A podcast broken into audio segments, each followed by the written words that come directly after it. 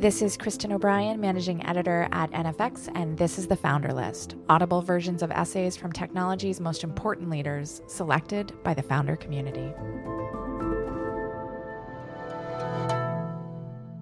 This episode of the Founders List is Hooks, an intro on how to manufacture desire, written by Nir Eyal, read by NFX.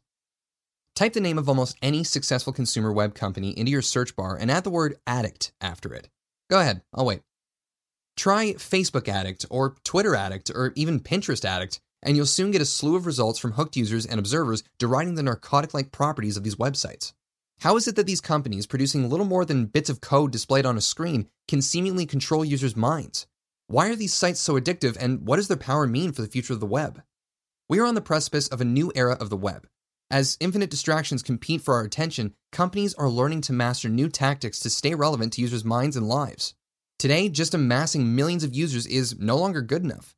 Companies increasingly find that their economic value is a function of the strength of the habits they create. But as some companies are just waking up to this new reality, others are already cashing in.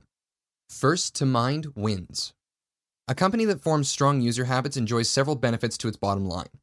For one, this type of company creates associations with internal triggers in users' minds.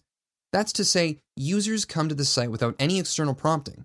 Instead of relying on expensive marketing or worrying about differentiation, habit forming companies get users to cue themselves to action by attaching their services to the user's daily routines and emotions. A cemented habit is when users subconsciously think, I'm bored, and instantly Facebook comes to mind. They think, I wonder what's going on in the world, and before rational thought occurs, Twitter is the answer. The first to mind solution wins. Manufacturing desire. But how do companies create a connection with the internal cues needed to form habits? The answer? They manufacture desire. While fans of Mad Men are familiar with how the ad industry once created consumer desire during Madison Avenue's golden era, those days are long gone. A multi screen world with ad wary consumers and a lack of ROI metrics has rendered Don Draper's big budget brainwashing useless to all but the biggest brands. Instead, startups manufacture desire by guiding users through a series of experiences designed to create habits. I call these experiences hooks, and the more often users run through them, the more likely they are to self trigger. I wrote Hooked How to Build Habit Forming Products to help others understand what is at the heart of habit forming technology. The book highlights common patterns I observed in my career in the video gaming and online advertising industries. While my model is generic enough for a broad explanation of habit formation, I'll focus on applications and consumer internet for this post. Trigger. Trigger is the actuator of a behavior, the spark plug in the hook model. Triggers come in two types external and internal. Habit forming technologies start by alerting users with external triggers like an email, a link on a website, or the app icon on a phone. By cycling continuously through these hooks, users begin to form associations with internal triggers, which become attached to existing behaviors and emotions. Soon, users are internally triggered every time they feel a certain way. The internal trigger becomes part of their routine behavior and the habit is formed. For example, suppose Barbara, a young lady in Pennsylvania, happens to see a photo in her Facebook newsfeed taken by a family member from a rural part of the state. It's a lovely photo, and since she's planning a trip there with her brother Johnny, the trigger intrigues her. Action. After the trigger comes an intended action. Here, companies leverage two pulleys of human behavior motivation and ability. To increase the odds of a user taking the intended action, the behavior designer makes the action as easy as possible while simultaneously boosting the user's motivation. This phase of the hook draws upon the art and science of usability design to ensure that the user acts the way the designer intends. Using the example of Barbara, with a click on the interesting picture in her newsfeed, she's taken to a website she's never been to before called Pinterest. Once she's done the intended action, in this case clicking on the photo, she's dazzled by what she sees next. Variable reward.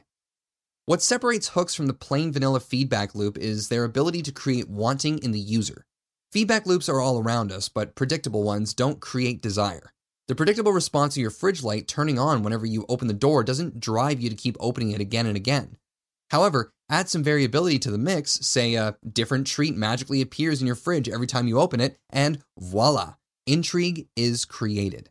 You'll be opening that door like a lab animal in a Skinner box. Variable schedules of reward are one of the most powerful tools that companies use to hook users. Research shows that levels of dopamine surge when the brain is expecting a reward.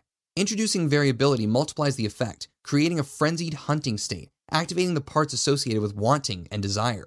Although classic examples include slot machines and lotteries, variable rewards are prevalent in habit forming technologies as well. When Barbara lands on Pinterest, not only does she see the image she intended to find, but she's also served a multitude of other glittering objects. The images are associated with what she's generally interested in, namely things to see during a trip to rural Pennsylvania, but there are some others that catch her eye also.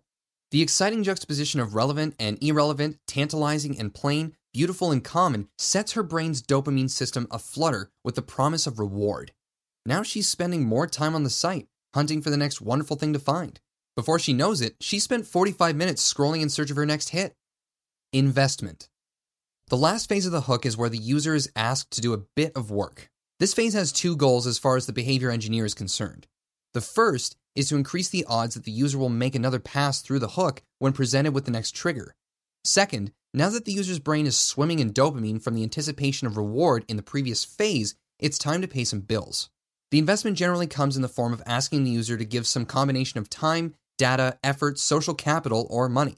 But unlike a sales funnel, which has a set endpoint, the investment phase isn't about consumers opening up their wallets and moving on with their day. The investment implies an action that improves the service for the next go around. Inviting friends, stating preferences, building virtual assets, and learning to use new features are all commitments that improve the service for the user. These investments can be leveraged to make the trigger more engaging, the action easier, and the reward more exciting with every pass through the hook.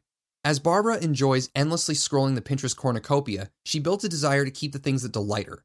By collecting items, she'll be giving the site data about her preferences. Soon she'll follow, pin, repin, and make other investments, which serve to increase her ties to the site and prime her for future loops through the hook. Superpower. A reader recently wrote to me if it can't be used for evil, it's not a superpower. He's right. And under the definition, habit design is indeed a superpower. If used for good, habits can enhance people's lives with entertaining and even healthful routines. If used to exploit, habits can turn into wasteful addictions. But like it or not, habit forming technology is already here.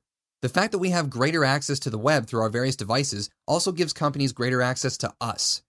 As companies combine this greater access with the ability to collect and process our data at higher speeds than ever before, we're faced with a future where everything becomes more addictive. This trinity of access, data, and speed creates new opportunities for habit forming technologies to hook users.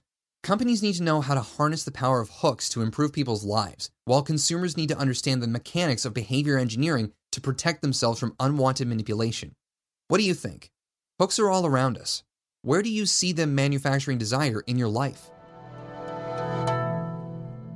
For more audio essays from the people who've built companies like Instacart, Facebook, Trello, HubSpot, and Dropbox, visit the founder list at nfx.com or subscribe to the NFX podcast at podcast.nfx.com or wherever you get your podcasts.